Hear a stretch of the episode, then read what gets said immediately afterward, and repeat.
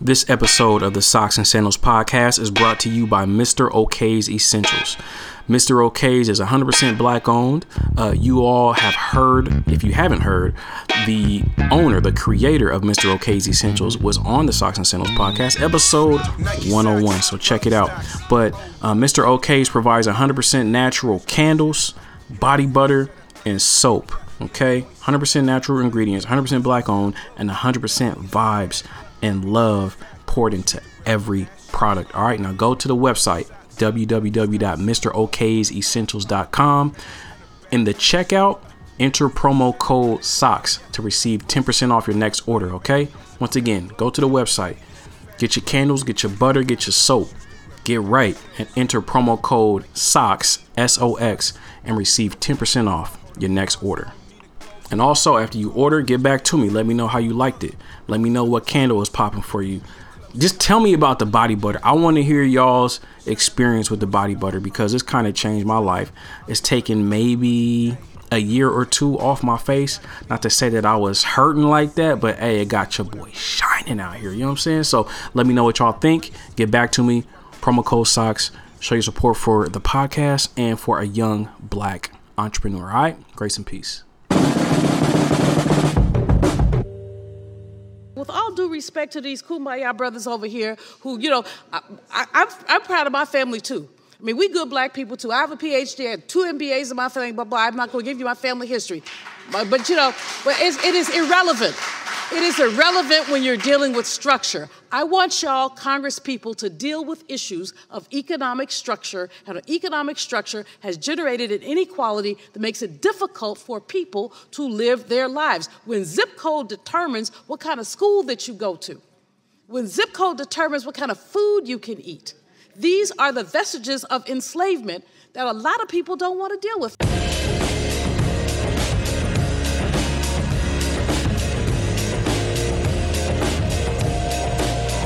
It be just me? What up, everybody? Want to welcome you all back to the Socks and Sandals podcast. It's your guy Emmanuel. Um, I'm glad to be heard. I'm glad to be here.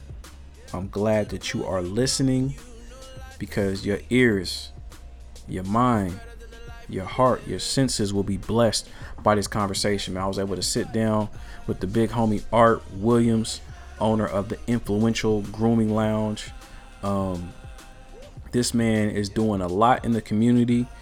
Uh, he's emceeing events left and right.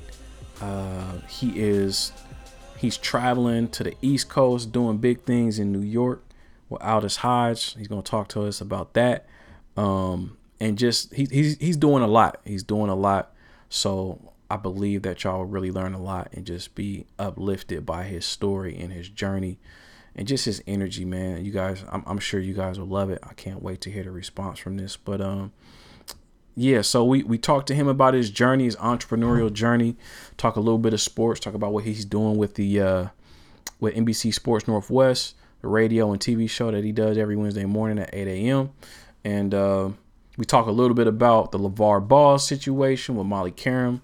And uh, we also touch on reparations. A part of that clip that you just heard was part of the congressional hearing to see if they're going to actually put together a committee for reparations. But without further ado, let's get into this episode, all right? I'll let y'all soon. Could it be I'm weak? Oh, oh. Could it be that life is just too much for me? What up, what up? I want to welcome you all back to the Socks and Sandals podcast where society, culture, history, and religion collide and we unapologetically discuss our worldviews. It's your guy, Emmanuel. I'm back in the kitchen. I'm whipping it up and I have a very special guest sitting across from me, man. Uh, this man is a, is a husband, he's a father, he's a son, entrepreneur, world renowned barber, radio and TV personality. He is the embodiment of positive vibes and is just an overall dope influential type of brother, Mr. Art Williams. Say what's up to the people, bruh. What up? What up? Thanks, man, for having me here, E. No doubt, man.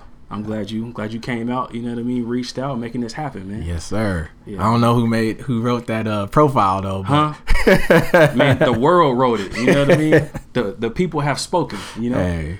Yeah, man. But let the uh, people speak, I yeah, guess, right? Word, man. But yeah, bro, I'm, I'm glad we were able to sit down and talk about a few things, man. Um, we're gonna get into some heavy stuff later, but let's just like set the groundwork for the folks, man. So just real really quickly, man, tell the people based upon or just moving forward from what I just said, tell the people who you are, where you're from, and also why you're a Cleveland Browns fan. Oh Yeah, we I, I gotta know that. I got I gotta know that story. I gotta know it. man, well, I'm originally from Daytona Beach, Florida. Okay. uh, grew Okay. up, born and raised. Um, I I played little league football, um, and we just to kind of touch on that Cleveland Browns thing. Uh, get that out the way right now. Yeah, yeah. I'm a Tampa Bay Bucks fan, really. Okay. So Florida. uh, okay. that's where I first, like 1982, I became a Bucks fan. Everybody in my family was a uh, Miami Dolphin fan. Word. So I said, I'm just. Oh, had- you had to go against the grain You know what I mean? Okay. And plus, you know, I like the popsicle stick. I mean, not a stick, but the you The know creamsicle the creamsicle Yeah, uh, yeah. uniforms. Yeah. And uh, so I, I became a Bucks fan in '82, and then I started playing little league football probably maybe like '83. I was about eight years old when I first started playing. Okay. And uh, I played for the Halifax Hawks. I would, I, I think Coach Brown might still be alive. You know what I mean? Hopefully he could hear this if he is. Uh, but I played football for the uh, Halifax Hawks, man, and we looked like the Cleveland Browns. Even though it wasn't brown, we were black, orange, and white. Okay. But we had the stripe, the black, the black, orange, and white stripe down the middle of our helmets. Our uniforms looked like the Cleveland Browns. Yeah. And so then I just gravitated towards the Naturally. Cleveland Browns. Yeah, yeah. Uh, so they kind of became, you know, my number two team. You know, But how do you stay a fan? Like how? Like how does that? It's and been you're hard. not from Ohio. Like that's tough. that's tough. I mean, you like you like inflicting abuse and pain on yourself for no good reason, bro. Like you don't have to do that. both of my teams though, man.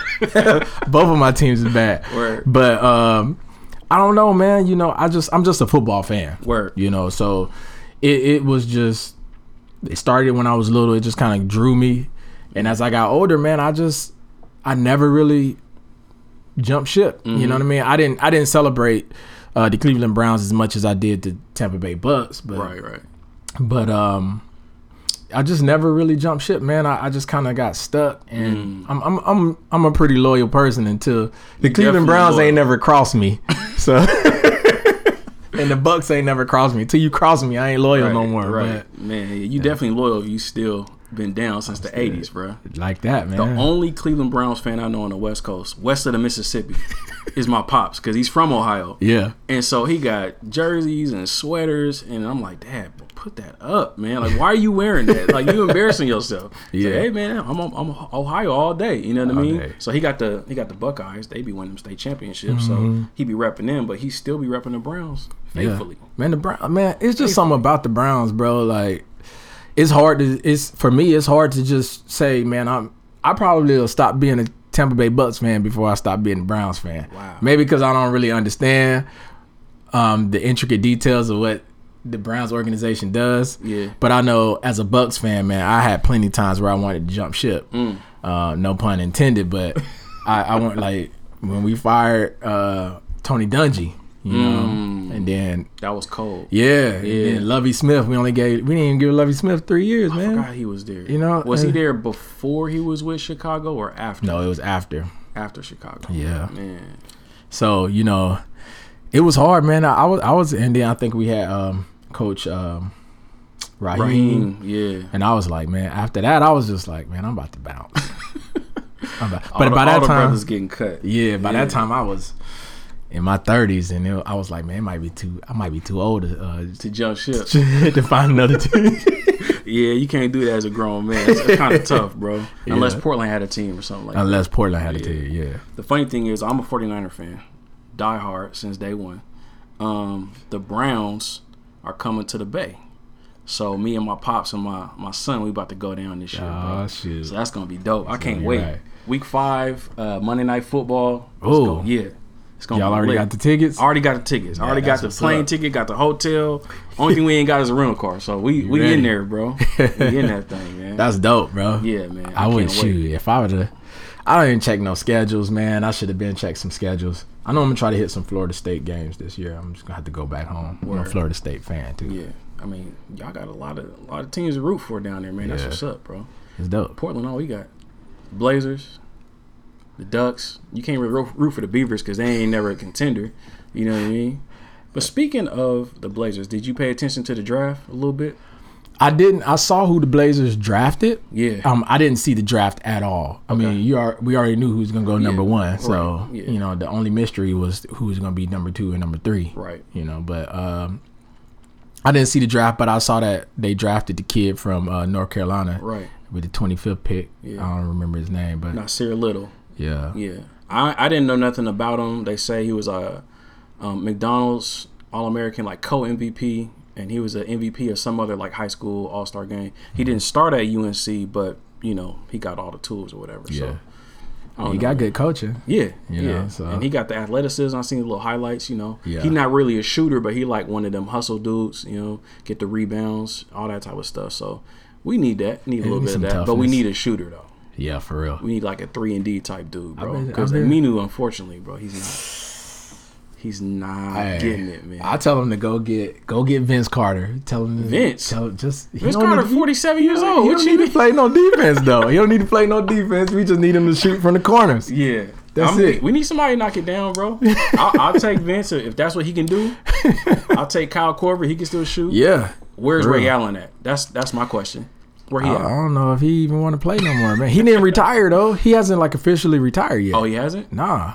I remember that he was supposed to come back like one year, and he's like gonna wait to the playoffs or something like that. Yeah, it was never- with Cleveland, wasn't it, or something, something like like that. I forgot, but yeah, Yeah. she showed didn't retire, man. But like, tell us about what you do with the with the radio and the TV, and you know the show that you on. Um, so we got a barbershop segment on Rip City Mornings Mm. uh, on Wednesday mornings at eight o'clock, Word. and uh, Nigel Burton um, used to be the coach at PSU, head football coach at PSU a long time ago. Mm-hmm. He just kind of he's one of my clients. He kind of came at me and asked me if I'd be interested in it, Word. and uh, I was like, "Yeah, man. Can I bring Mike and uh, Terrence?" Yeah, you know. And he was like, "Yeah, we can get all three of y'all on the show and that's dope. whatever." Yeah. And so we got we we started talking about. Uh, well, I think when we first started, it's a sports show, but when we first started, we talked a lot about entertainment, Mm-hmm. um, uh, current events. But you know, as the current events get hotter and hotter, they start. They don't want to talk about it. Yeah, yeah. You know, they talk about it less and less Mm-hmm. on uh, sports radio. Word. But outside of that, man, it's a great show, man. We just kind of go in there for an hour, hang out, tell jokes.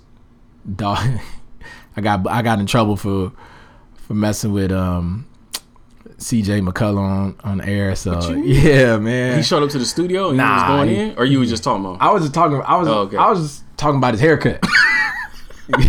As a barber, like who who else can talk about it? That's what that's what I'm That's what saying. you're supposed to do. but he kind of got in his feelings a little bit. Oh, for so real? Okay. I apologize to him. Yeah. You know, like hey, get a good haircut, dude. Right.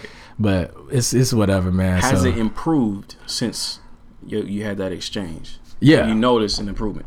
Yeah. So and then it- I just kind of. I kind of stopped caring though. Yeah, And so, I mean, not like in a bad way, but you know, when I stopped caring, I just kind of stopped looking, and then I was just like, bro, just play basketball now. Right. You know Let's- what I mean? Let's just win some. I kind of treated him like, like he was like my little, my little brother that got on my nerves. I was like, are you really, you really upset about What did he say though? Well, he he went on on Twitter. Did he go on his podcast? He he had a representative. His Oh. representative called the oh, station. Oh, oh, okay, one of them. And I said, man, you gotta be kidding me.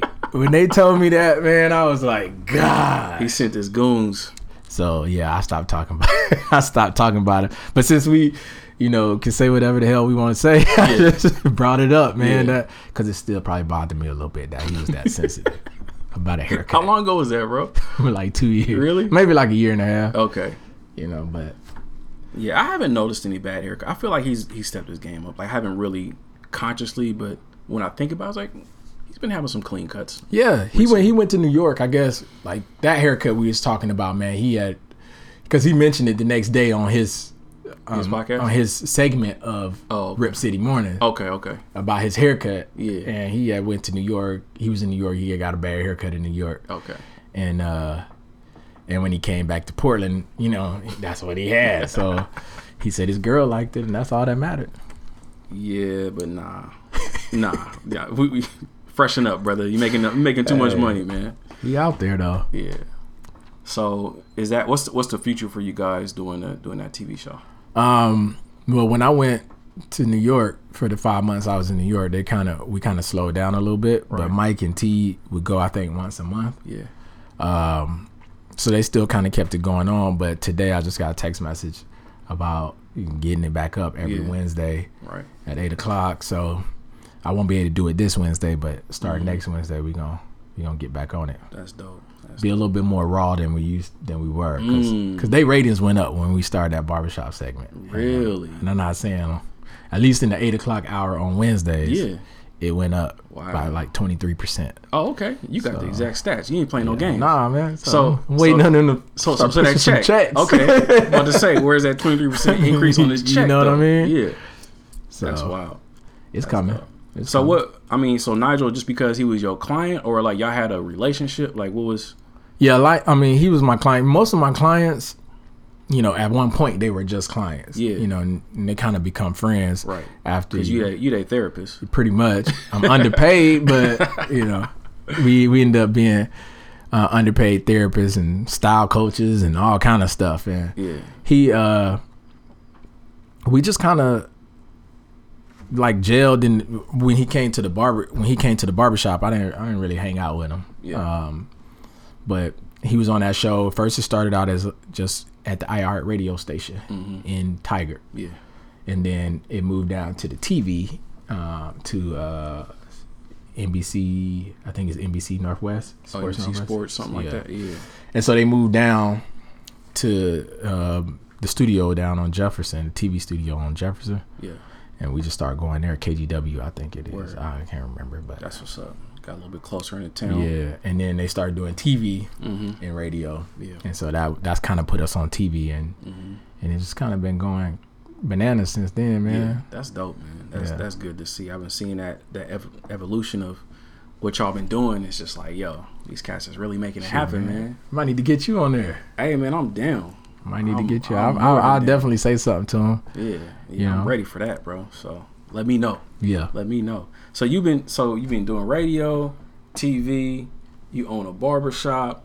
You MCing events. Like you a very busy man. You out of town in New York. You personal barber to the stars. You know what I mean? Like how do you how do you handle all these different hats that you juggling? How do you do that, bro?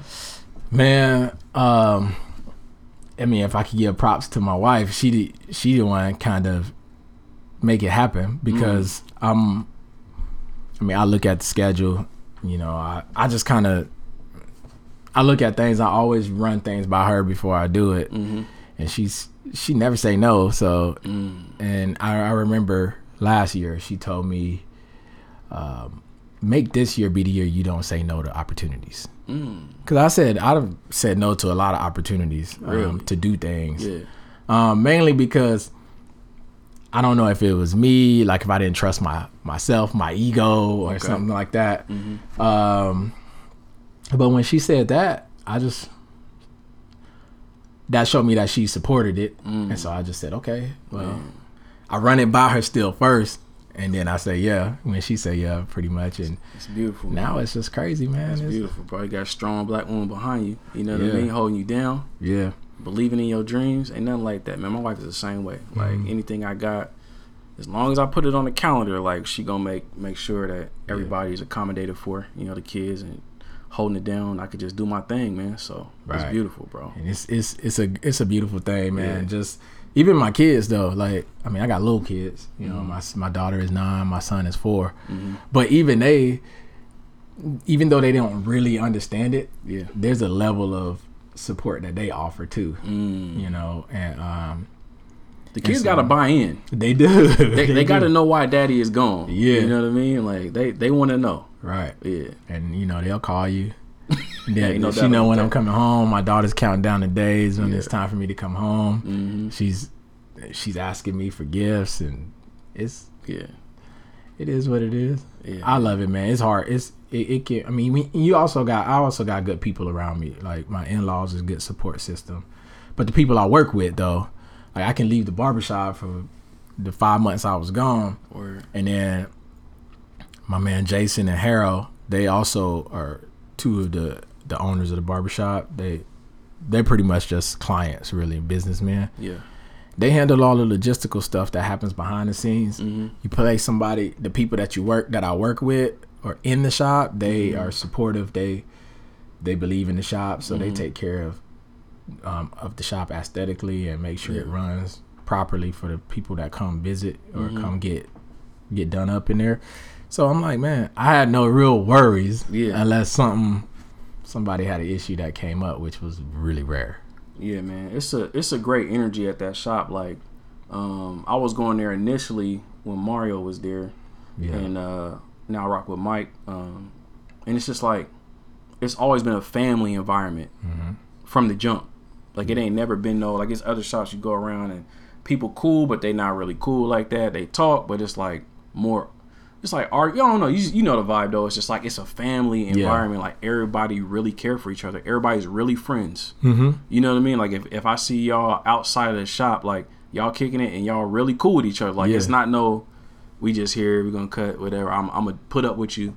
But like Right. that's that's a beautiful thing, bro. Like is that something that you purposely like you seek those type of people that can so you can create that culture and maintain that culture, or has it just kind of organically built into that?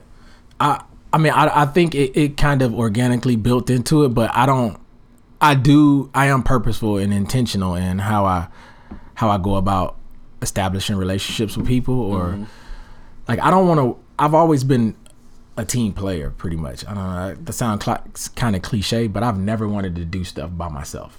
I've always wanted to do it with other people, and I just believe that if we uh, or I believe that we're strongest together. That's a fact. And I think that um, as a black business, if we can show other black people and and or just human beings, if we can show the white people that come in our barbershop mm. that look, black people can still be a unit, that they can see a black family that's an extended family, Yeah. not so much immediate, but they can see that we care for each other. We care for each other from an extended standpoint, just like we do if we were in, you know, immediate family members. Yeah. I think it might have some kind of impact mm-hmm. on the people that come through the barbershop. Yeah. And so for me, man, I just I don't like I said I don't like doing stuff by myself, and um, I mean I do do stuff by myself, but I don't like doing stuff by myself. So I want to create a family type atmosphere. I mean I'm three thousand miles away from home, and so I want to make sure that I got family all over the place. Word. You know, so if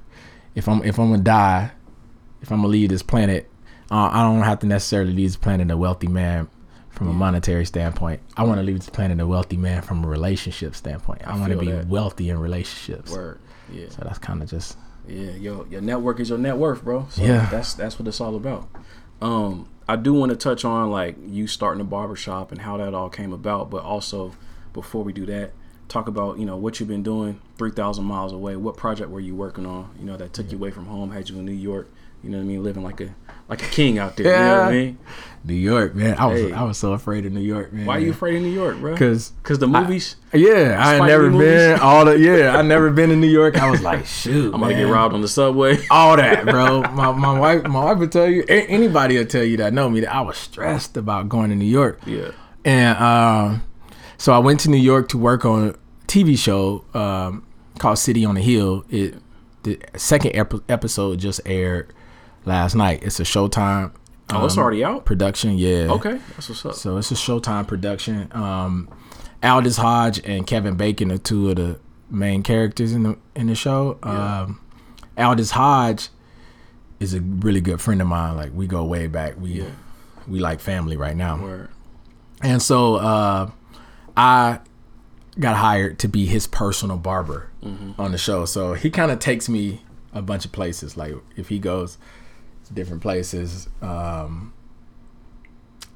his team of negotiators, his manager and attorney and his agent, they always try to write me into a contract. And if the production company can afford me, then I get the job. If not, then I just find something else to do. Yeah. You know what I mean? But um but we I was working out there with him, City on the Hill for five months. It took five months to film ten episodes.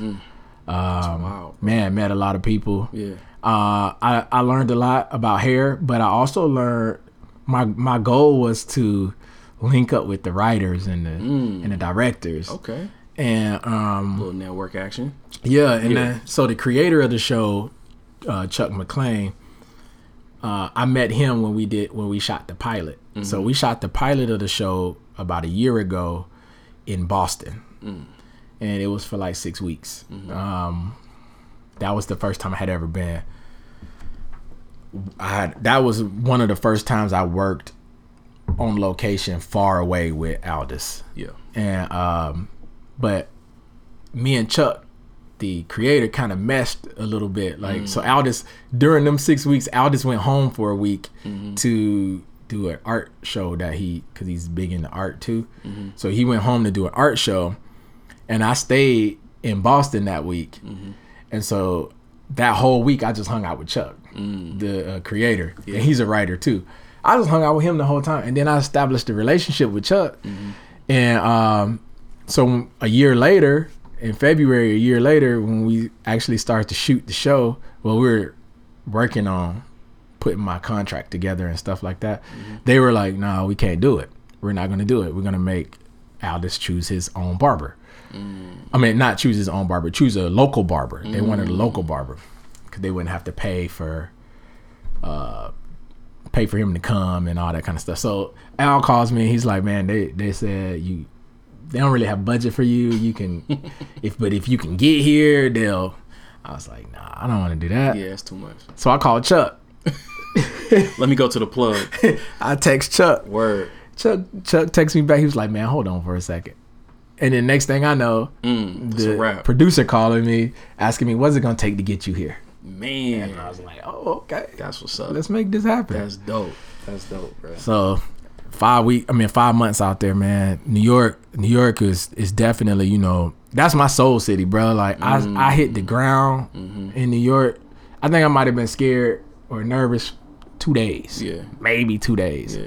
I hopped on that subway. Uh, I mean, you got an app for everything, so you know you can look up Citymapper or tell you how you get wherever you want to go. Mm-hmm. Um, I just man, I just hit that. I hit that pavement hard, bro. And I mean, it's a, it's a concrete jungle, but the people are way nicer than you think Mm-hmm. What they, they, are. what they make it out to Yeah. be. Yeah. and and I lived in Brooklyn, and um, man, so much history in Brooklyn. You know, we hear it in the, in hip hop all the Right, time, bro. right. And and New York is hip hop. Yeah. You know what I mean? It's That's it's it. hip hop, bro. And so it was lovely, man. I, I got to meet a lot of people. When you work for Showtime, you get into these all these Showtime premieres, and Mm-hmm. like I got to see Wu Tang, man. Like I ain't never seen Wu Tang before. That's I've never. They was just chilling at a premiere. Yeah, because you know they got the documentary, the Wu Tang documentary. Oh, okay, okay. No, I Uh, know it's like a four part series, Word. and it's on Showtime. Okay. So if you was if you affiliated with Showtime and you got the invite, Yeah. so Aldis really won got the invite, and Aldis is like, "You want to go?" Right. Like, Yeah. might as well. Like, why would you not? Wu Tang. Yeah. Yeah. That's and so we saw like two of the they aired two of the episodes in in the premiere, and then they did like a forty five minute concert. Wow. Bro, it was crazy. You know what I mean? And so I mean, I'm I got to shake Method Man's hand. I got to have a conversation with Ghostface.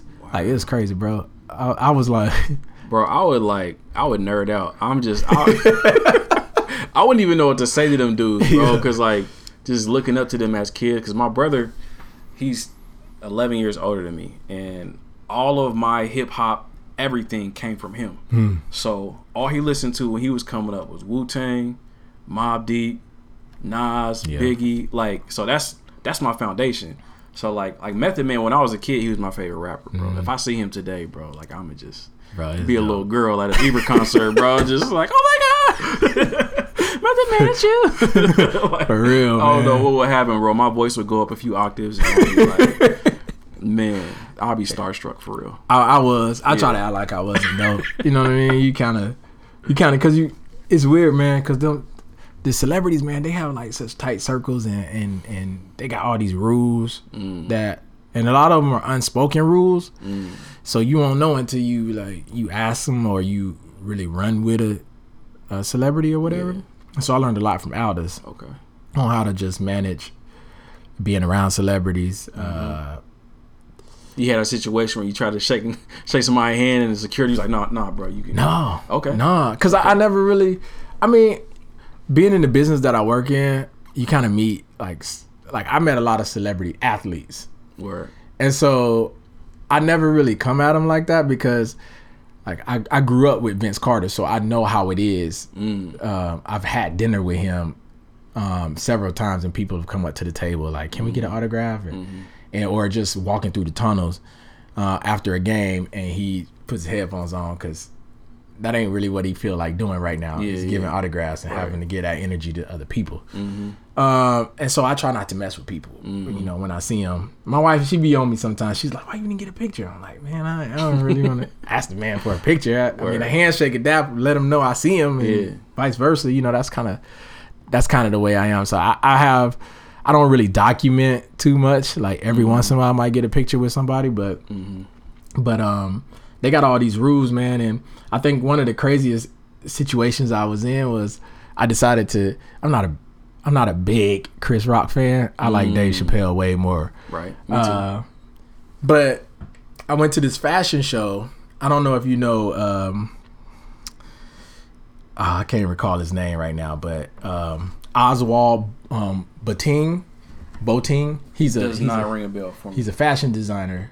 Mm-hmm. He's from Britain, Mm. but he's he's African um, from Britain, right. and he uh, but he designs these beautiful suits. Mm-hmm. And Idris is one of the people that like he sells suits to all the time. Okay.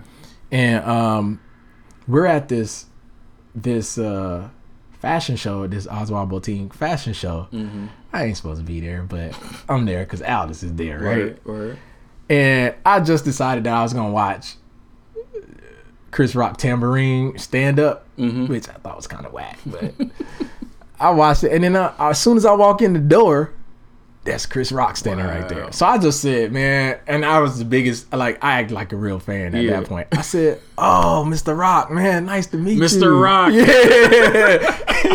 Mr. I Rock. said, man, it's nice to meet you, man. Yeah. I just watched Tamborine this morning. He was like, Yeah. oh yeah, just That- like that's exactly his face, bro. Oh man, I can see that. I can see yeah, that. man. That's so, funny. so that was crazy, man. Just it's it's it's been crazy, man. It's just seeing for me, man. It's been I met so many at that show. I met so many black actors, Mm. like black men, strong black men. Idris, Jamie Foxx, all them dudes, man. Mm. Jamie just Foxx like is my dude, bro. I used Man. to watch his stand ups like every day in college, bro. every day, bro. Like Jamie to me is still like one of the top most talented people in this world. Oh, yeah. As of right now. Like Yeah. singing, acting, comedy, drama, whatever you want, he can do Mm-hmm. it at a high level. yeah. Yeah. Yeah, meeting them dudes, man. It's dope. It was dope, man. And it was at the Apollo Theater, man. I'm seeing history right there. I'm sitting in the Apollo Theater. I'm like, man, I ain't never Yeah. like these are places I probably never would have ever been on my own. For sure. You know, uh, so big ups to Aldis for Yeah. dragging me along. Or no, that's dope, man. Like it's it's wild. Like growing up, you know, I'm from Portland, so growing up here, like everything is just so far away. Yeah, Even like mentally, it's like man, I could never be in proximity with these people that I see on TV or I see on IG or whatever. And it's just like there's certain parts of the country where that's not even a big deal. Like I remember when I, I went to college in Houston, went to Texas Southern. So like celebrities are there all the time. There's all types of concerts, all types of events, Super Bowl, like everything. So like so many people are coming through. So many people would come to our, our college and just walk through. You know what I mean? Artists, whatever, J. Cole, uh, Juvenile, like whoever, bro. And and it's just like you right next to him. Like I remember one day I was standing next to Katt Williams, and this dude is like barely up to my shoulder. I'm like, "Yeah, you are the smallest little man I've ever seen, bro. But I love you, man. but it's just like it just normalizes everything, bro. But like in New York, that's that's dope because like you can just be around all them people and just know that yeah, they on the screen, but they just down to earth, like cool Yeah. ass dudes, bro. yeah, Yeah, and it's and it's it's so and in New, I guess New York, like again, I had never been in New York before, but in New York, man, it was just it's a common thing. I mean, I'm sure it's like that in L.A. too. for sure. it's a common thing, but some people still get starstruck, you Mm-hmm. know, um, cause I mean, I don't, I walked around, you walk everywhere in New York, which is Word. Mm-hmm. fantastic. And, uh, and Aldis and I was walk, would be walking together and you'd see heads turn Yeah, and they'd look at him and, Mm-hmm. and be like, "Man, I remember you from that show, man. Uh, Leverage." You know, I was surprised that me and him both were surprised that that many people watched Leverage, Yeah. especially on the East Coast since it was a West Coast kind of situation. But, Mm-hmm. um, but it, it, was kind of it was kind of cool, and I it made me appreciate him, but it made me appreciate not being, Being a a celeb, celebrity. yeah. You know what I mean? And like just not having being under that microscope. Mm-hmm. But a lot of stuff happened though, man, while I was while I was away. Mm-hmm. Um, and so I even, you know, little Portland people see you, Mm-hmm. and they know what you're doing, and so just doing what I was doing kind of made it like, oh, art. That's art doing that. So it made it look like I was a local celebrity Mm. but a lot of stuff like it was it was horrible bro like i can't even tell you man i had to change my phone number bro it was that bad What man. you mean? People wanted something from you? yeah Why? because they wanted to get something from him Oh. you know what i mean they wanted to be they wanted to use me to get close to him Oh. but as well as just you know if you start to get and this, and one of the, this is one of the things that Aldis had helped me to after I had sat down and talked to him about like damn man all this is going down man and I'm not mm-hmm. there to you know and it's like an attack on your family and mm-hmm. you know people trying to sprinkle dust in your in your wife's brain because they know you away and mm. and it was just it was bad bro and he was like man that's drama. that comes with it part of when people see what you do Yeah. like the hate is gonna come out. Yeah. And so I felt like I had like people start even people that I knew, I was Mm. like, man, is it really getting like this? Man, that's. I don't want that. you know what I mean? I don't care if you like me or not, but Yeah. I'm like, I don't need that. You know, the closest thing that we have to that in Portland is if you work at Nike. Yeah. Yeah. Everybody is like, "Hey, cousin." like, I, no, we, we ain't family. we ain't family. Don't don't play that. We got the same last name. That's it. But no, it'd be it'd be like, and even like, so my wife had worked for Nike for eleven years, Mm-hmm. and so it'd be people that, you know, I'm like everybody familiar, but we don't talk. You know what I mean? And they come, "Hey, bro, bro, you think I get some passes?" I'm like, Nigga, you ain't talked to me in six years. like, yeah, man, I, I just I just seen your wife at the store, man. You think I could, you know what I mean, get, get something for my son? I'm like, nah, it's for you. It's for you, bro. Like, but uh, so I, I know a little bit about what that's like, where people just start popping up and asking for stuff because they you're adjacent to somebody that whatever they want access to, or whatever. But yeah, man, I, I can I can only imagine, you know, what how people turn and just change. That whole energy changes because Yeah. they see you next to somebody that's a celebrity, bro. Yeah. That's wild. Yeah, I would I wouldn't want that attention on, on a constant basis, man. Um, but going back, going back to the to the foundation, you started an influential grooming lounge. Yeah. Tell me about um, why you started your own shop, how that came about, and also why the name Influential Grooming Lounge. Well, some people don't don't know is that uh, when I I started at Reggie's, Right. um, right there on M- I've been on MLK ever since I've been a professional barber. Mm-hmm. Um, but Jamal Lane and myself started Champions Barbershop. oh, you started out with him? Yeah. Oh, okay. And um, that was my first partnership. That was my first business. And you know, Mm-hmm. sometimes, you know, partnerships don't always work. Yeah. And so we kind of we still friends, we still good friends, but Yeah. we just decided from a business standpoint, this ain't gonna be the way to go. Yeah. And so I sold That's my good that y'all still friends though. Yeah. Like, that's great. So I sold my interest to Jamal. Um, and then, you know, he went and started his thing. Right. And so I took mine and I just started the influential. The the it came the influential part came from um, I coach high school football too.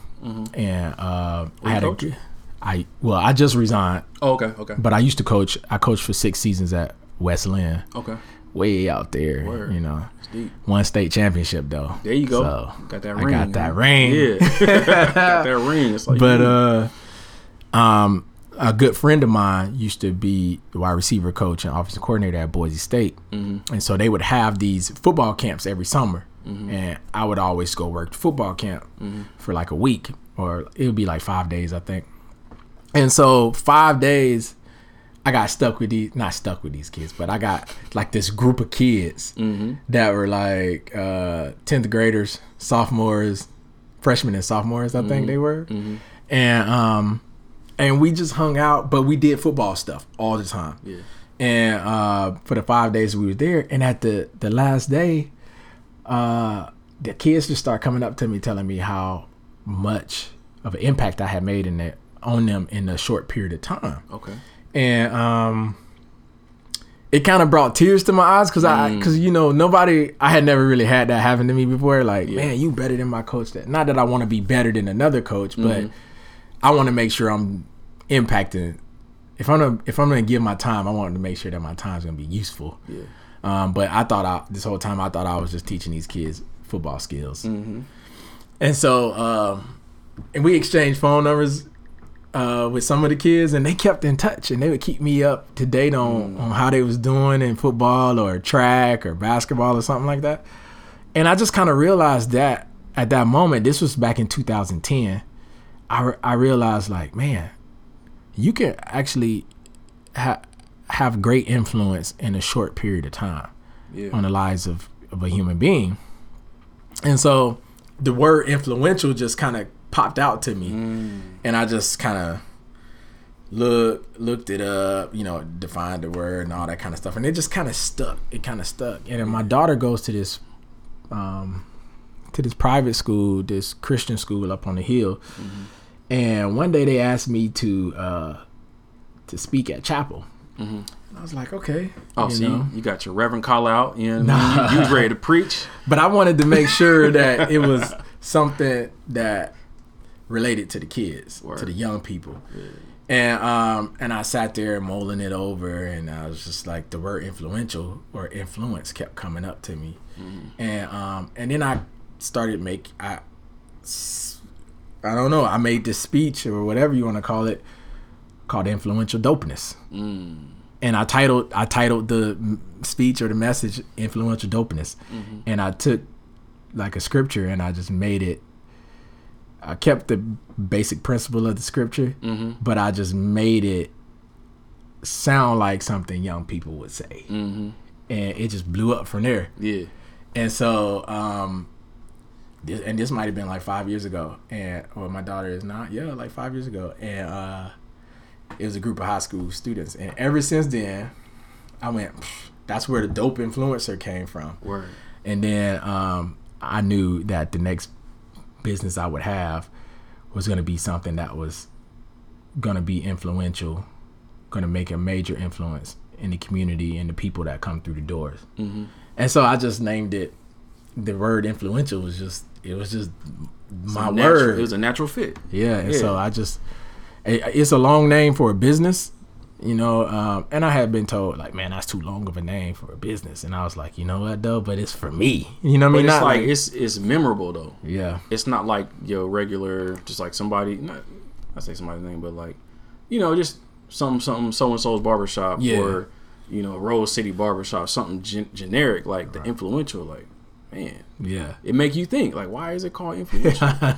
you know, and then you go in there and you and you see the people and, and you feel the vibe. It's like, all right, I see what they doing Yeah. here. You know what I mean? it's and, and it's it's man, the people I work with though they they make it that.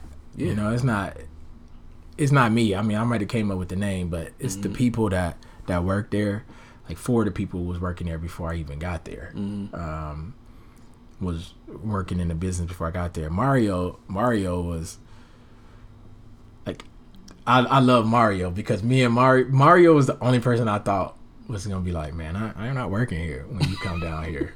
Why you thought Mario? I don't know. I just I just thought he would be the one, and then me and him end up being the one to click the most. Yeah. you know what I mean. And then Yeah. you know he he moved on to, to bigger and better things though. But Word. he's still part of the fam though. We still include him in group text messages. Man, that hurt my heart when he retired, bro. I said, no, don't do it, bro. like, what you mean? He too young to retire, but I, I get what he was what he doing though. Nah, You know, yeah, he, he had a clear vision and he's Yeah. making it happen. So, yeah. So the influential man, it just came from that man, and it's and it's been there. Is Sinbad came one time and he was Oh, like, yeah? he said, because I, I, anyways, he came to get a haircut. He said, Art, man, I walked. In, you told me it was the influential grooming lounge. I thought it was a strip club. he said, man, I thought it was a strip club, man. I thought I was coming oh, to Oh, a haircut and I Yeah. was like, nah, oh, man, man, man. he thought he about to get that, that rubbing, tugging that thing, man. But it was good though, man. That's kind of how it came, bro. Is and it's, I mean, you know, we create good branding, merchandise, all that Yeah. kind of stuff. So it's, That's dope, man. That's dope. So how many years has it been? it'll be two, um, officially in August like 13th, Yeah. you know, of this year. So two years running, man, and I think I might have only been there for six months. Been out and about making it happen. Trying to, man. Yeah, man. So what do you think is like the most common misconception that you hear about like people that are barbershop owners? Like your your lifestyle, you know, or just whatever. Like what do you think people think about you where it's like, nah, that ain't it, bro. I think people think barbers make this overwhelming bunch of money, And you the owner too, so you know what I mean? So you yeah. but we don't. Yeah. Not even as owners. You know what I mean? You about to get a yacht next year, so, so I heard. Listen. I wish, unless somebody gonna give it to me, somebody gonna gift it to me. Oh heck yeah, I'll take it. But yeah, I think I think the biggest mis- misconception is that people think like barbers. Some people think barbers make a lot of money, mm-hmm. and so when they see the price on the the price of a haircut, mm-hmm. and they're like, you know, I don't want to pay that, you know, uh, because they thinking they patting your pockets, but in real in in reality, man, it's like we trying to live too. Right. You know what I mean? And and and the cost of living is going up on us just as just like the cost of living is going up on you. Right. You know, and and and you don't really want to hit the client over the head with a with the uh the price of a haircut. Mm-hmm. But it's sometimes disheartening when a person comes in and they see your haircut and they don't value the they see the price of your of a haircut and they don't even value you Right. as a person Right. and the experience that they about to get and the worth that you placing on their head like, like this is man you know Like, to some be of us honest, if it if it wasn't in a shop, if it was just like in your house, Mm-hmm. just one on one interaction with just me and you, like it would be a lot more. yeah Like you should be glad I'm in the shop and I can get more people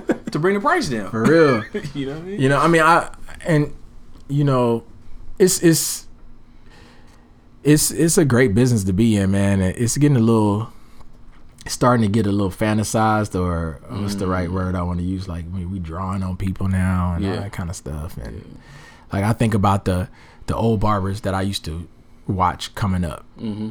I mean, some of them dudes, man, would be so upset if they saw some of the stuff we be doing now to people, man, Why- drawing why- on beards. And, Why they mad, bro? man? Why they mad? Like, what are they doing? That ain't that ain't cutting hair. They, I'm sure they'd say, man, that ain't cutting. I think about Mr. Uh, Mr. Gilmore, Mr. Hamp. They used to cut my hair back in Daytona. Mm-hmm. Uh, I stopped by the shop when I was last there visiting. It's closed down now. Mm-hmm. Um, Mr. Gilmore died, and Hamp just retired. Mr. Hamp just retired. Mm. But uh, but them dudes, man, I could see them dudes being. So, being upset when they see us bring out them airbrush guns. Oh man, so they they not with the Beijing. No. I, I I can't imagine they would be. You know what I mean? What Like about what about the man units? How they how you think they they would feel about the man unit?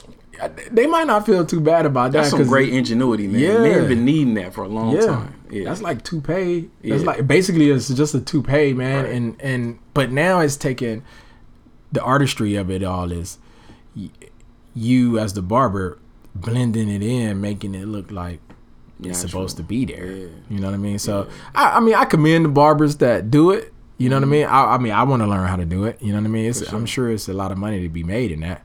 Um, and there's a lot of people to inf- to to impact doing that because when you come to the barbershop and you leave, you look good, you feel good. Oh yeah. You know what I mean? And so I'm just trying to get that LeBron treatment though. Like, what is LeBron doing, bro? I oh. need that. I don't know. I think His he- lineup get crispier and crispier. as he gets And his older hair and get older, darker. right? I'm like, yo, this he, he like Benjamin Button with the hair, bro. Hey. The older he get, the better his hair look. I'm like, yo, I need that. For I real, know, I know I ain't got his pockets like that, but man, I That's need what something. it is. Can right I get there. the, the knockoff LeBron treatment, bro? We need to ask. We need to find out what he doing and what Magic Johnson doing. Oh man, You know what I mean? That's a fact. You gotta have billions, I guess. I guess so, man. I'm I'm not there yet. Maybe uh maybe in 20 years we'll see see what it's looking like. Hey, keep this up. It might be less. Man, we'll see. We'll see, bro. So all in all, would you? Is there anything else that you can see that's on the horizon? As a you know, you got your barbershop, it's established. The clientele, the the culture is great. Everything is kind of running. You can leave for five months and come back. Is there anything where you like you're looking to the next venture, the next horizon? Like, all right, I got this. I'm gonna go level up and do that. You know what I mean? Man, actually, I wanna I wanna screen I wanna write a script. Okay. You That's know? why you've been networking. Yeah, with Okay. yeah, you know, so so like the dude Chuck that I was telling you about, Chuck MacLean, Yeah.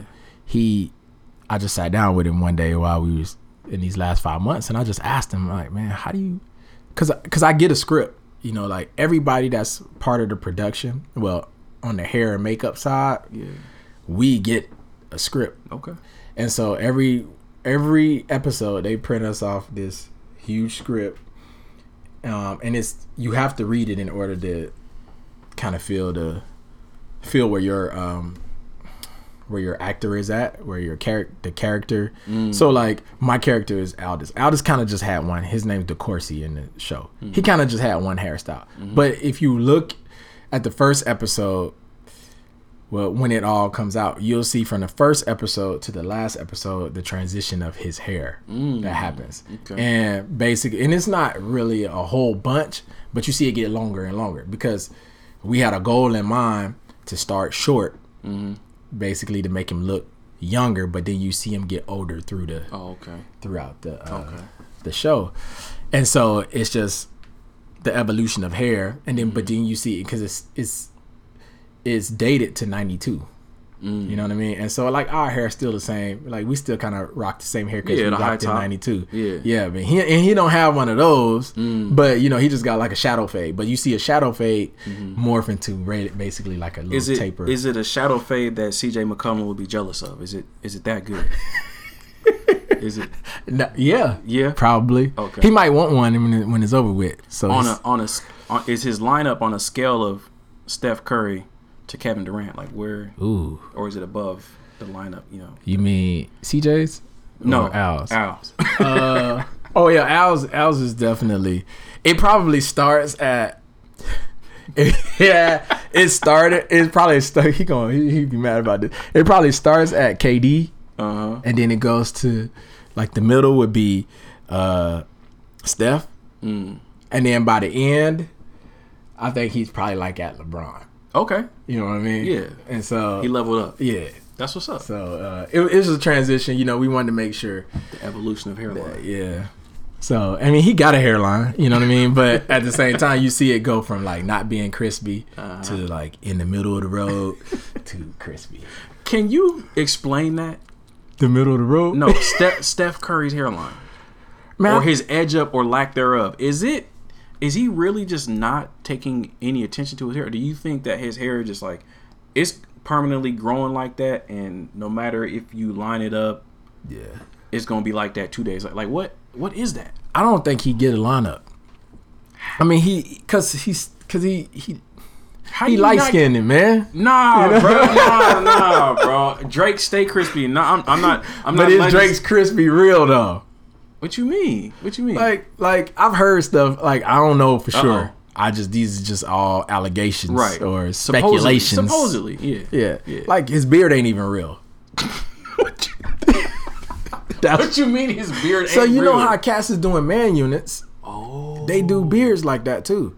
Like I mean, like even on the show that we that we do, uh, you know, we put fake mustaches on people. and Word, stuff like word, that. And so, um, so I think, I just think, He got a fake beard. That's. I funny. think, oh boy, um, Steph, I don't, I just, I don't think he gets lineups, man. He might like line the back up, but I think he might just be afraid to line the front I for fear understand that it might get pushed might get back. pushed back. I can understand that. Yeah. I can definitely understand that. Like, my beard is about to be the center of my joy just because my line is is is fading. This right here, you see this, man? Like I'm, it's leaving me. My dad cut his hair. He went bald, or he cut it bald. I think in his early 30s. I'm 34 right now. I'm just I'm hanging on, but I can understand like not wanting to get lined up for the fear of getting pushed back. Yeah. Because I don't want to have a Stephen A. Smith. I don't. I don't want to go back that far. Woo. You know, I'm not trying to roll it back like that. But you know, I want to. I want to stay around. I want to have this. You know. Stephen A. remind me of uh yeah, I don't need to get on Stephen. But Stephen A. remind me of uh you remember RoboCop? Remember how you had the face? Oh, come on. hey, but you, but if you just cut your hair short, you still got a hairline and everything. You cut it short, you straight. Where, yeah, you know, I just, I used to have waves, man. you know, like, I think I, I lost took- my hair in the 30s too. yeah, I took pride in that, but, you know, it is what it is. Yeah. Well, let's, speaking of Stephen A., let's switch gears for a minute, Mm-hmm. if, if you don't mind. Uh, the homie, the big homie, the big homie LaVar Ball, man. Oh man, LaVar. LaVar Ball, man, the OG. He was on first take, uh, sitting right next to Stephen A. Going through his little questions, and then this happened. Go ahead. Go ahead LaVar, before I I get back que- to him. LaVar, can I switch gears with you for because I have a question here. You here. can switch gears with me anytime. Let's stay Oh, focused Lord. here. All right. Um, can you please? Bruh, so LaVar Ball is effectively banned from ESPN I saw that, bro. for that moment in time. LaVar. Ball, can we can we switch gears from you can switch gears with me anytime. And he's banned.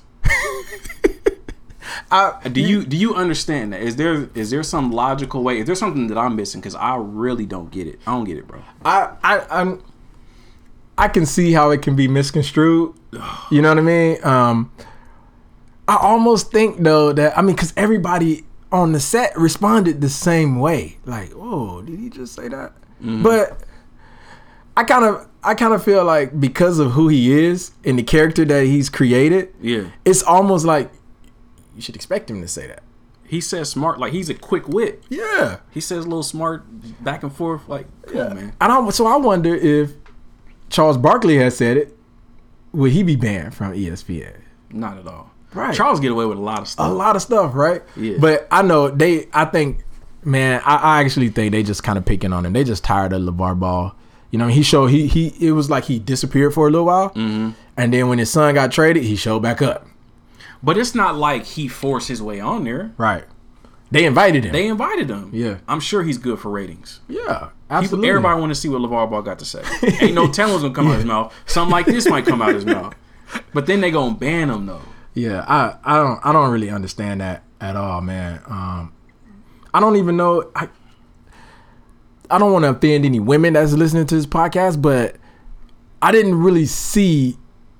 Maybe I'm because I'm a man. No, I didn't bruh. see the Yeah. offense that happened in there. Like you can switch gears with me anytime. Like right. I mean, I guess I can see how it could be taken that way. But when has switching gears ever been a sexual I never I never heard never in life. Never, Never. in life. It's it's funny. Honestly, it made me think of so when you were emceeing the the Bloom show yeah. And and you was about to go, you was like, "Hey man, I want to talk about me too," and they was like, "Nah, nah."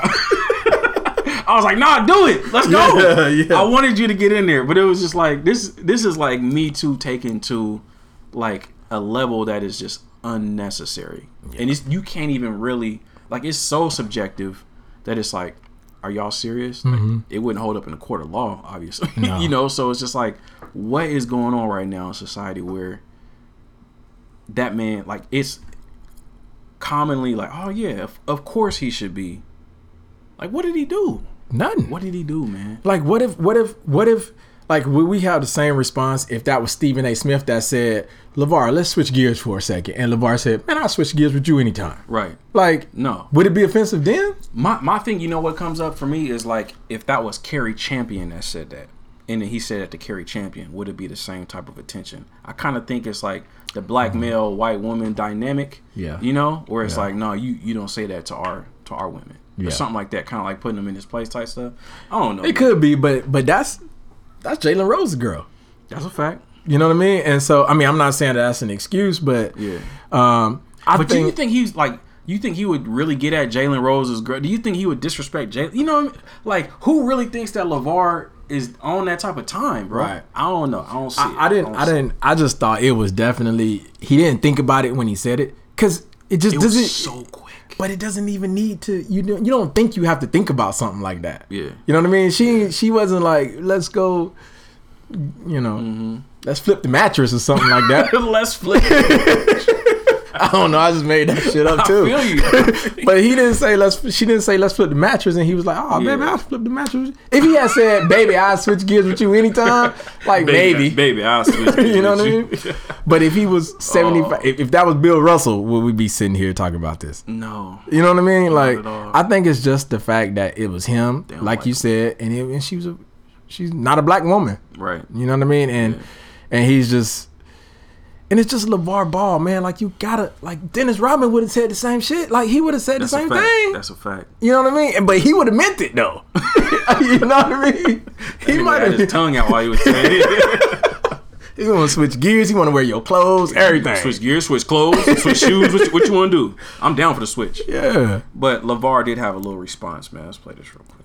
This past week, reportedly on ESPN, you were banned from all their platforms. I'm gonna be banned, and I don't work for them. See, I, I gotta be banned from ESPN. I got my own show. Uh-uh. Was your comment? What was your comment? I mean, when they could switch gears at any time.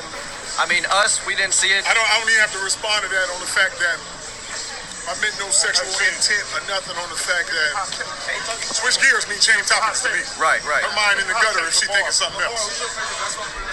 Only time I hit on her if she, she breaking in my house and I'm mistaken for the boogeyman. Hey, I like. I love LaVar, bro. I love him, bro. He is so like himself every time. You know what you're gonna get from LaVar, man. Yeah. But that's that's a fact, bro. It's just like he didn't. He don't mean no sexual intent. I, I don't think he did. I, I believe him. I don't think he's lying. I don't think he has a reason to lie. Bro. Yeah. yeah. I mean, because and then and then I mean, that's I didn't see the whole segment, mm-hmm. so it could have been something like I can imagine they would have been, they could have been talking about uh Lonzo and the trade and the Lakers and woo woo, and then she said, "Well, let's switch gears for a second. And he's like, and he's like grateful that somebody want to switch gears because I'm tired of mm-hmm. talking about this. Mm-hmm. You know what I mean? So, like, yeah, you can switch gears with me anytime. Like, Yeah. thank you. Yeah. You know, but uh, I mean, I see two sides of the coin, but I'm a. I don't think, and then hearing his response, man, um, whether it's true or not, like I, I can believe that that brother didn't go on national TV to say some sexual innuendo Right. in the climate that we live in today. Word. Like no matter how careless you are with your words, I think you got he got way better sense than that. He's like a freaking marketing guru. Yeah. Believe it or not, Yeah. like you I'd watch a show with him on it. For sure. You know what I mean? And He's getting a lot of free press from that. So I don't, I don't think he was in there trying to jeopardize that, or he he knows what's at stake. yeah. in my opinion. I hate that we're mansplaining this whole situation, but like it has to be said, bro. Like that was not a problem. It was not a problem. Now a lot of people was was like you know kind of outraged that she didn't say nothing, but did she did have a few words, so I'll just play that so we can hear that. I haven't heard from anybody, but to be honest with you, I shut my phone off after work, so I was just in I was just in chill mode. Okay, uh, can I just ask how Jalen is handled the situation? I think Jalen would have just liked if he had apologized to me publicly. Okay. ESPN obviously had your back. They said he was completely appropriate and let him be aware of that. Um, do you think that they should do anything further at this point, or are you satisfied with the outcome? No, I'm satisfied. Yeah, 100%. ESPN was really supportive, and I appreciate it. All the executives had my back. So she's she's glad that he's up out of there.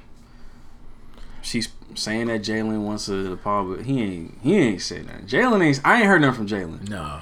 I don't think Jalen thought it was a problem, but it's like you can't. That's your wife, so you really can't say you tripping. You work for ESPN too. Yeah. Like you gonna go against your wife and the company? Yeah. So Yeah. It's it's it's I mean that right there. The fact that the fact that I, I'm going on a limb with this. The fact that she says that uh, she's okay with it now, like she's glad that uh, ESPN did what they did and they're mm-hmm. really supportive. Mm-hmm. Like, if that's all it took for her to feel okay about the situation, mm-hmm. I have to wonder if she was ever really truly offended by the situation or just shocked. You know what I mean? Like I had this moment of shock and was like, oh, like we banned him from that. But from the whole network, bro. and that's okay. He didn't like he said, I don't work there. they can't I don't work there. Like he don't work next to her. It'd be different if he worked next to her and they banned him, they fired him. Right. Like I could see her being like, Oh, I'm glad they did that. But mm-hmm. Like that would be like ESPN banning me, and she don't even really know who I am. Yeah. But but if you were really, really, really, really offended by what I had just said, I think it would you'd be way more impacted than just Yeah, well, you know, uh, yeah. ESPN did what they needed to do. and It's good, you know. like she gotta she gotta say that because her employer Yeah. did what they did. But yeah, man, I just thought that was. I mean, I, I typically try to stay away from like current stuff that's just here today, gone tomorrow. But I'm just like, bro, this is this is crazy. Bro. Yeah, that was like She if that because that's a that's a Me Too moment basically. Like we just seen the the slightest Me Too situation just get blown out of proportion, and it's just like nobody can say anything now. Mm-hmm. And I, I get the movement and I know what it's about and and women need to be protected and then their rights need to be you know what I mean Absolutely. upheld and all that but absolutely. we can't let it get out of hand like this bro I mean it's not like we have we, we can't change nothing but we just gonna talk about it and see what happened next but it's just like man there got to be some type of protocol or something like some type of court of some you know yeah. I don't know ESPN is ESPN They're gonna do what they do so But I just don't think anybody. I don't. I don't. I mean, you'd have to if, if we were in the court of law, Mm-hmm. like it would have. Her attorney would have to present some fantastic closing arguments or something. yeah. Some some that this really. I mean, Right. To, to prove sexual harassment. Yeah. Basically, because he's not an employee, it's easy for them to do that. Like Oh, if he yeah. was an employee, then they, they couldn't. I don't think they could legally fire him for some stuff like that. But you know, especially if there was no intent behind. If he really didn't have it, you have to prove that he had intent behind it. right? Yeah. You know, and I mean, shoot, I can see Jalen sitting back going, "Shoot, I I'm switch gears with a dude." Like, we about to switch gears tonight. Matter You of know what I fact, I'm sure Jalen, what Jalen probably laughed that off was like, "Shoot, don't." My mom, my mom always told me, "You don't want somebody that nobody else want." Mm-hmm. You know what I mean? That's If, fact. if somebody looking at your woman and they think that she might the ugliest person she had they ever met or something, I don't know. But Mm-hmm. Yeah. my girl, my mom was just like, "If nobody else want her, you don't want her." that's a fact. Yeah, bro. That was that was wild. Let- Let's let's switch gears one more time. You know what I mean? Now there was just we just had the reparations hearing, or it was this is what it was. It was a hearing on reparations to see if Congress needs to set up a committee for reparations. So it's like the precursor to the precursor of the conversation about reparations. Um, I didn't hear much from Mitch McConnell other than you know my pops was telling me how he was against reparations and all that type of stuff, and I listened to a few of the few of the people like Ta-Nehisi Coates and a few of the people that were um, testifying on behalf of the peoples to to Congress saying why we should have it. Uh, just briefly, bro, what what are your thoughts on the whole reparation for American descendants of slaves and, and how that plays out? Like, what do you think about the whole situation, bro? I mean, it's it's been a long conversation that should have been had a long, long, long time ago, and I understand that it was started many, many years ago, Mm-hmm. and then it was taken off the table. I mean, even with um, if you go all the way back to the Emancipation and the Proclamation, Word. you know what I mean? Um, there was stuff started then that was taken back off, that was Oh, taken yeah. off. I mean, they they started the the forty acres and a mule, and it got taken off like real. Mm-hmm. Yeah. Like soon as soon as he got assassinated, like Mm-hmm. not soon after uh, Lincoln got assassinated, they took then that off. Andrew Jackson came in there and just like reversed everything. Right. Yeah. And so Kind of similar to uh, what Trump did with everything that Obama put in place. He just reversed everything. He He just, executive order. I'm changing that. I'm changing that. I'm changing that. Yeah, he spent his whole presidency changing stuff. yeah. Uh, yeah, man. Um, I don't. I think reparations, as a whole. I mean, I don't. I don't know how. I don't know what it looks like when it comes to the buyout or to the payout or whatever.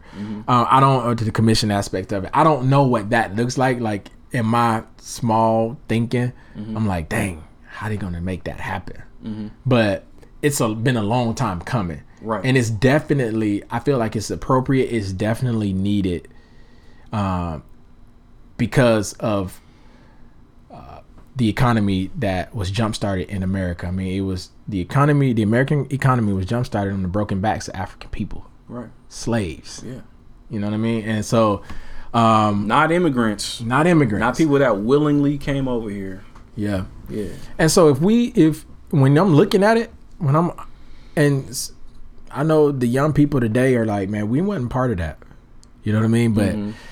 but if we we all are part of it. You know what I mean? No matter what, we all a part America of it. is what it is today because of it. That's why the immigrants came over here like, yo, we can get land, like, Right. We can get jobs, because like all the all the cotton and all the tobacco, like somebody had to process it, somebody had to sell Mm-hmm. it, somebody had to do all that, and you know to say, oh, the North didn't have slaves, the North had slaves too. Yep, they did. and but all their businesses were based upon what was being produced in the South Yep. for free. and it was thriving. Yeah, And so I'm I'm I'm all I'm all for reparations, man. And I, the sad part for me is that uh, the people that paved the way don't get to enjoy those repara- uh, Right. re- uh, reparations. Yeah. You know what I mean? Like they don't they don't get to see it. Like my grandma don't get to see it. My great grandma don't get to see it. you know what I mean? But Yeah. at the same time, I look back and I'm like, man, they they may not have had the mindset that my great great great grandson Mm-hmm.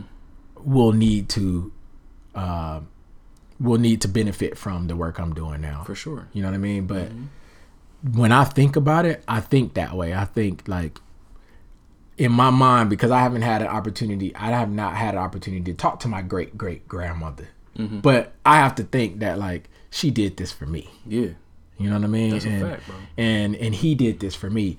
And so when I think about it like that, because I cannot everything's generational. We can't Mm-hmm. just we can't skip generations. We can't delete generations. It's like everything's built upon the generation. Every generation is built upon another generation. And so um I can't imagine what it was like for them back then because even the, the stories they tell us now, I don't think is completely accurate. Or, Oh, you know. But um at least not in school. Whatever they're teaching in school is not accurate. You got to Right. read so many other books, Right. to be able to put all the pieces of the puzzle together. and then And you got to talk to your family too. all of that.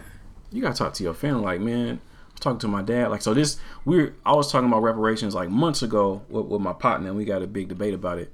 But um, he was like, man, you can't even trace your ancestry back. He, he's first generation Nigerian. He's like, man, you probably can't even trace your ancestry back to slavery. I was like, nigga, yes, I can. because back in, so the reason why I know it because back in 2009, I went to family reunion, North Carolina, for the first time. So it was like my, my grandpa's side. Mm-hmm.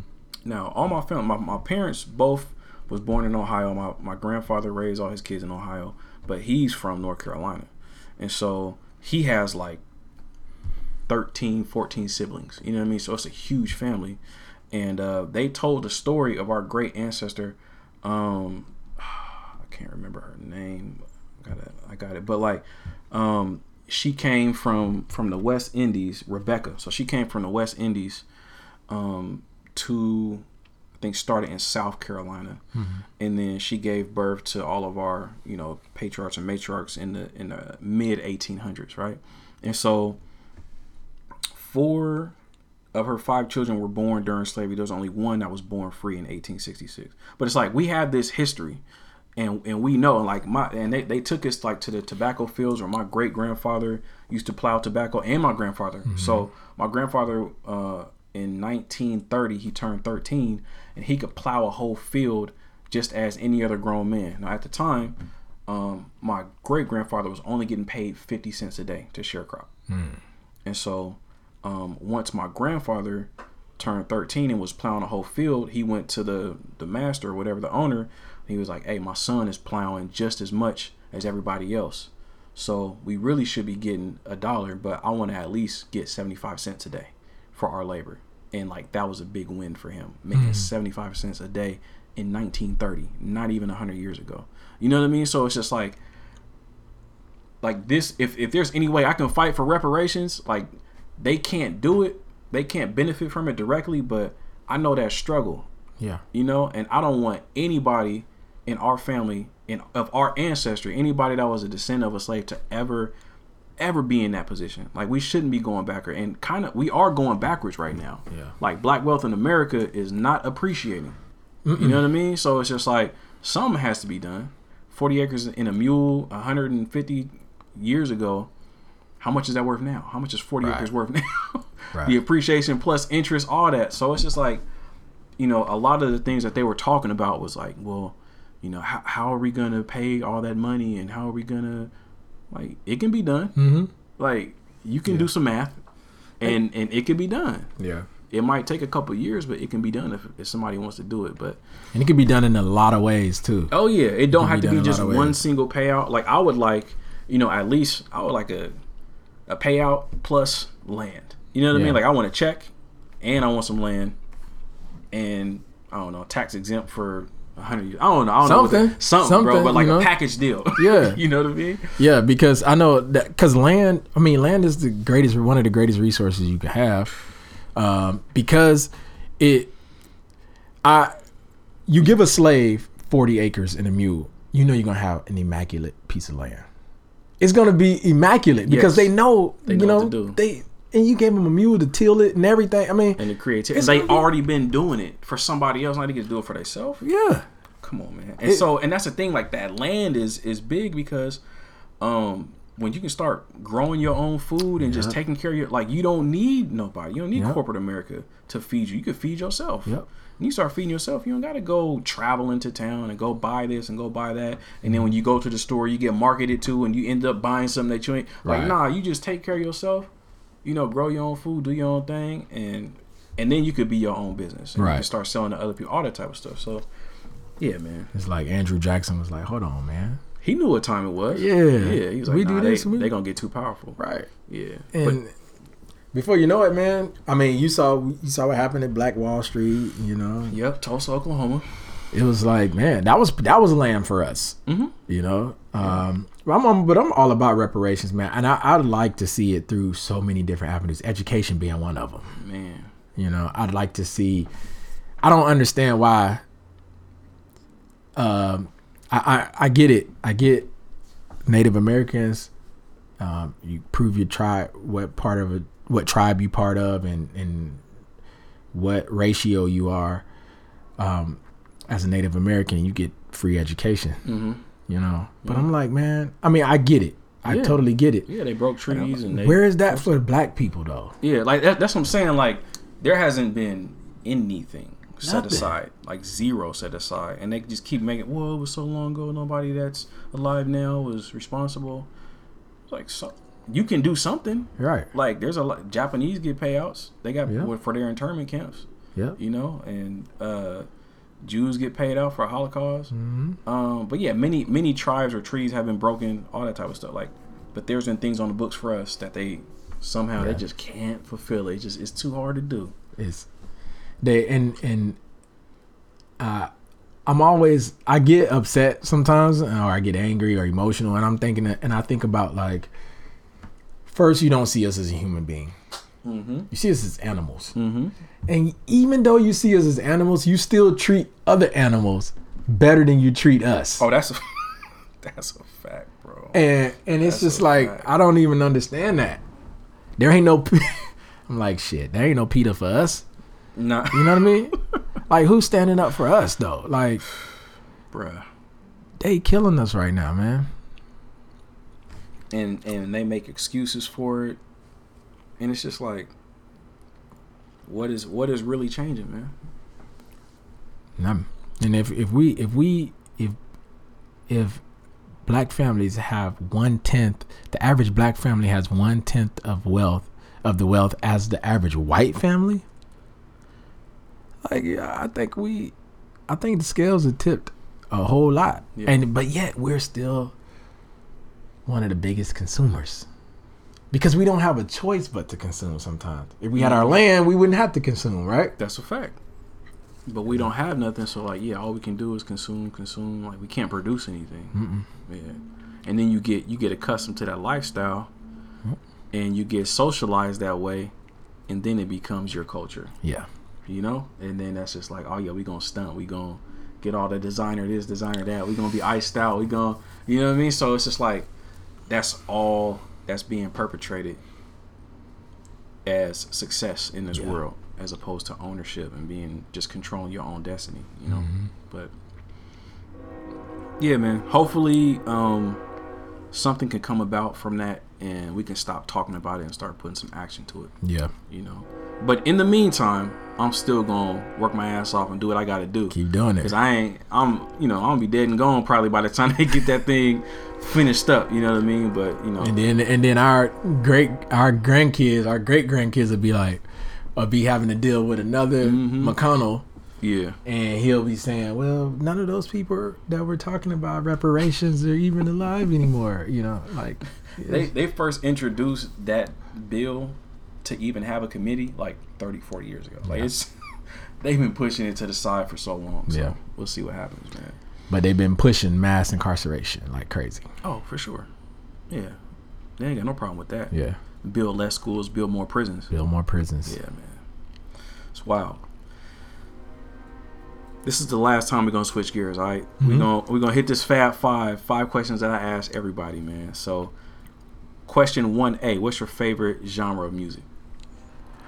Man, right now I'm gonna have to say I'm gonna have to say hip hop, rap. So yeah, what artist or album made you fall in love with hip hop?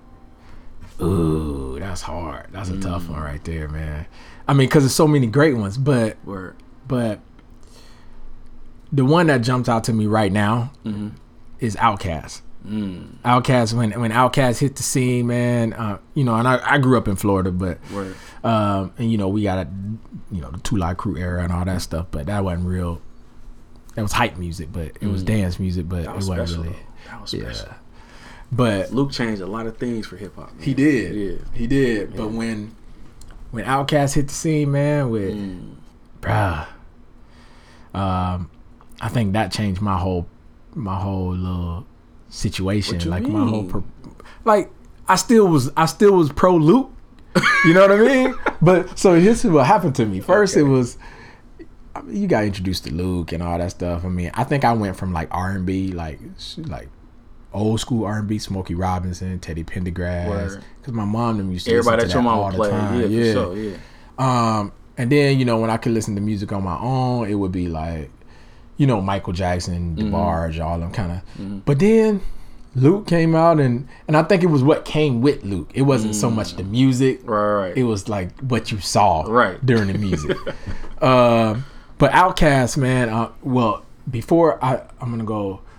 Before Outkast, it was N.W.A. Mm. That was the first like gangster music I had ever heard. For sure. And I was, I think I was in like the maybe like the eighth grade Yeah. when that hit, and I was, that was gangster rap, and I was like, was- okay, this is That was that hardcore, like, cause I think uh, who was I think um was it Ice T? Was he like the Yeah. first gangster rapper? yeah. Well, he he was just pimping though. He was Okay, okay, I mean, I don't know if you want to call it gangster rap. He wasn't really talking about killing people. He was talking about well, he was talking about people killing themselves, like like Okay. like sliding on razor blades and all that kind of stuff. Okay. But he was more about like the pimp game, like okay. how to treat a you know. Word. Um, but uh, when uh, Outkast dropped the first Outkast album, uh, when it dropped, everybody was like, "That's all you heard." Yeah, Like yeah. everybody was just banging Outkast, and then I just kind of increasingly just gravitated because they started putting albums out. Mm-hmm. And every album they put out went platinum, double platinum, triple platinum. You know what I mean? I mean, it was ridiculous. And so Outkast kind of was it was just the first I felt like it was the first hip hop rap music I heard that just had great substance. Yeah. You know what I mean? Like like get up, get out and get something. Mm-hmm. I mean, for me, like I could remember like my mama saying to me, "Boy, you better get your ass up. Yeah. You better get outside and go do something." Yeah. You know what I mean? Like them laying around the house all day, you know? And so just that, get up, mm-hmm. get out and get I felt like like they was living in my house. That's You know what I mean? They had the same experience I Man, had. I am so envious of people that grew up in the South, man, because like I naturally gravitate towards that music, bro. So Mm-hmm. like when I was coming up, I was listening to a little bit of Outkast, but like more like by the time I was in middle school, like No Limit, Cash Money, Yeah. Three Six Mafia, but just like the vibe of South music, man, like that soul, just that country, like all of that, man, like I, I love it, bro, Yeah. even to this day. So that's dope. I can only imagine being in the South when Outkast was popping, bro. Like that's that's wild, Cadillac man. funky music, man. Man, that's wild. That was that was dope. That's what's up, man. Uh, question number two: Is there a movie that has changed your outlook on life? Dang, man, I don't know if it's just one man, but um, um, I, I don't I, can, I don't know. You know what I mean? Like I've been impacted by a lot of stuff, man. A lot of movies. Um, I think the movie I'm gonna. It's probably weird, but the movie that really probably hit me the greatest right now, the greatest was uh Finding Forrester. I haven't seen it. And so, you know, Sean Connery teaches uh gosh, he's a black kid. Okay. and teaches him how to write, basically. Uh, I saw that movie. I can't remember. I gotta re. I gotta see it again. Mm-hmm. But I saw that movie for the first time. It's 2019. It had to be 1999. Mm. I saw that movie for the first time. Okay. And when I saw that movie, I picked. I went after I watched that movie. I went to the store. I bought a composition pad, notebook, and a pen. Mm. And I just started writing. I've been writing ever since. Wow. And That so really that movie, your life yeah. for real. That's dope. So I find I find solitude in writing. Sometimes when I can't understand what I'm feeling, I just write it down. Mm-hmm. Like I got num I got hundreds of journals, man. Yeah. That's just That's something I want to like develop because my thoughts just go crazy, and but what, I don't have the patience to write. But my partner, he's like, he's really good at that. He's like, man, just sit down and just free write for Yeah. like 15, 20 minutes a day. yeah. and then all these thoughts that you have, it'll be easier to get it out and remember it once you start writing it down. But Mm-hmm. you gotta, if you don't like writing, like you just gotta practice, just like anything else. So he just talked about how therapeutic it is for him. You know what I mean? Yeah. And it's helped him like in his business because he's an entrepreneur as well. So like, you just help him with his ordering his ideas and just making stuff pop. So Yeah. I'm gonna start doing that, bro. It's it's dope. It's a dope thing. I always I always see it as a transfer from my heart, like a blood transfusion, where you see blood going through, mm. like the I don't know the the lines of stuff. So I feel I feel like I'm not left-handed, but I feel like when I touch the pen to the paper, mm-hmm. it's a blood transfusion or a heart transfusion going from my heart onto the table, mm. onto the paper. I think there's something metaphysical about that too. So Yeah. yeah, that's that's dope. That's dope, bro. Question number three: When you feel overwhelmed, how do you de-stress? I write. Right. or I take a walk. Yeah. I take a walk, man. Um, I try to write something down. We live in this digital world now too, so sometimes like I'll take a walk and I'll think of something. I have a Mm-hmm. thought and I'll put it in my phone or something. Um, it doesn't usually have the same lasting impact as if I write it down. Yeah. Because it's just I write it in this in my phone, but then I don't remember sometimes to go back to my phone and write it down actually, because it's like you get that moment and you want to seize that moment. So, like if I could just walk around with a little tiny notebook, that's probably what I should do. You know, um, so I can write I, it down. I mean, I try to do that. I have a little, I got a little notebook, a little black notebook, but like I don't never write. I got like 600 notes in my phone. Oh. so I got, I be jotting stuff down all the time on my phone. But like you said, like it's kind of hard to even recall all that stuff, and Yeah. you just do it real quick and you forget. Mm-hmm. Yeah, man, that's dope though. Uh, question number four: If you woke up tomorrow and found out that you won the lottery for a hundred million, how would you spend your money and your time from that day forward? Um, honestly, I definitely probably help people. You know what I mean? I, I, I mean, if I could, I probably get after taxes what fifty of it. Something like that. You know what I mean? so, so I definitely would clear debt for everybody in my family for the most part. Uh, and then I would just help people, bro. Like, I would. I don't know how I would. I would just help people. I would help organizations that help people that I can't. I might not be able to touch myself.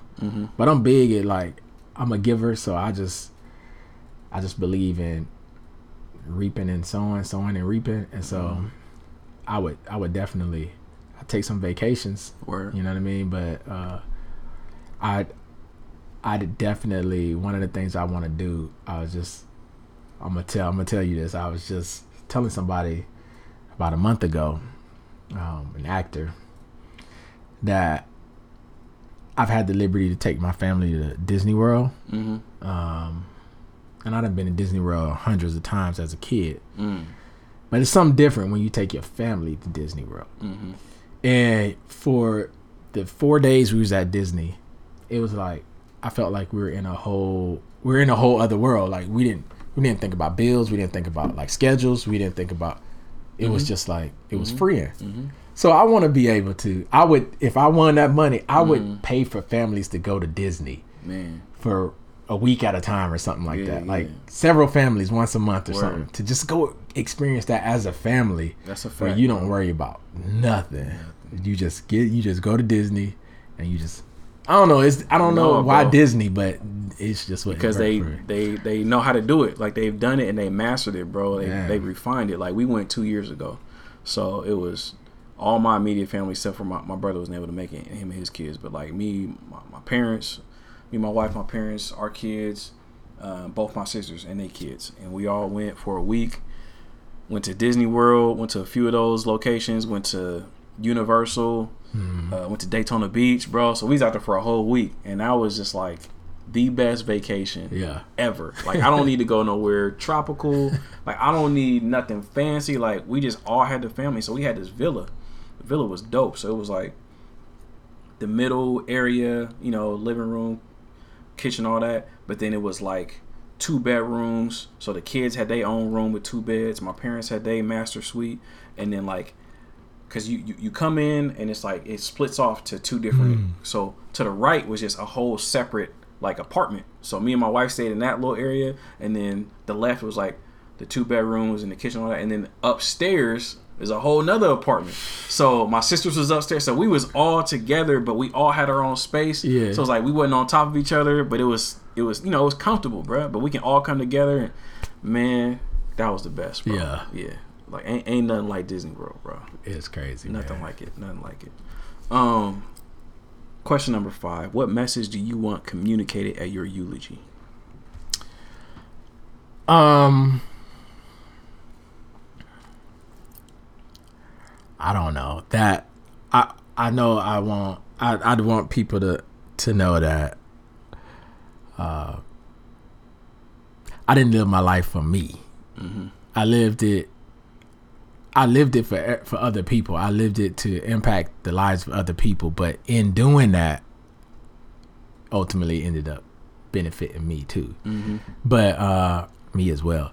But I want people to know that sounded that. funny when I, said it.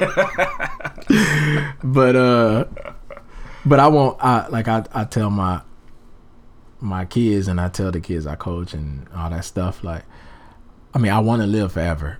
And I know I won't live forever physically, but I want to be able to create a legacy where my kids and my family members will be proud of what I've done Word. and that 20 30 40 50 80 90 years from now i want people to i want to be i want people to quote the stuff i say. You know what i mean? You know we quote we quote uh dr king and and uh, malcolm x and you know einstein. We, we quote these people who have made a huge impact Right. in the world that we live in and i want to be remembered that way i don't want to be famous now i want to be famous after i'm gone Word. so, so the person that gives my eulogy, or if they're gonna speak it, I, I want them to say that I lived a life of intention and purpose. Um, but I was myself in doing it. Word. You know. That's dope. That's dope, man. You mind if I sneak in a bonus question? Yeah. If you could choose one celebrity as your life coach, not including Aldis, Yeah. so as your life coach, who would it be and why? It'd probably be uh, one celebrity as my life coach. Yeah. Uh, it probably I, I the the first name comes to mind is Denzel. Yeah. You know, um, he just he pulls no punches. You know, he'll he'll he'll say what he needs to say, um, and he don't really care if it if it makes you if it upsets you. Mm-hmm. And I don't know if he if he's that way because he's he's older and he's established. Um, but I feel like the character he played in Glory mm-hmm. when when he had that like one little tear come down after he got whipped. Like I felt like like that moment mm-hmm. might have been the moment Denzel said, "You know what? I'm not gonna live the rest of my life like this." Mm. You know what I mean? Like even though he was a character, Yeah.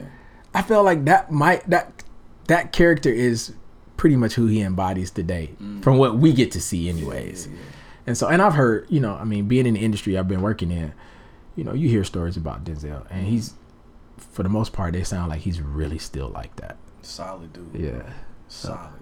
It's it's amazing that like the way that he can just embody certain people's energy Hmm. and exude that, and then go back to being like. But it's almost like every character that he plays kind of becomes a part of him. Yeah.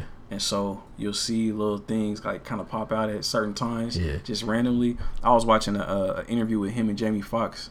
It was when Jamie Foxx he was doing like little ten minute stuff, little interviews on YouTube or whatever, and it was just like, like you said, like you. It seems like he'll just give it to you straight. Like he would say stuff about Jamie or say it to Jamie, where it's like he probably shouldn't have been that honest, but mm-hmm. he was just being honest, and it was like it was called for. But most people wouldn't have been that honest because like they want to be whatever, like oh, I don't Yeah. want to offend you, but he was just like, oh, you was in that movie.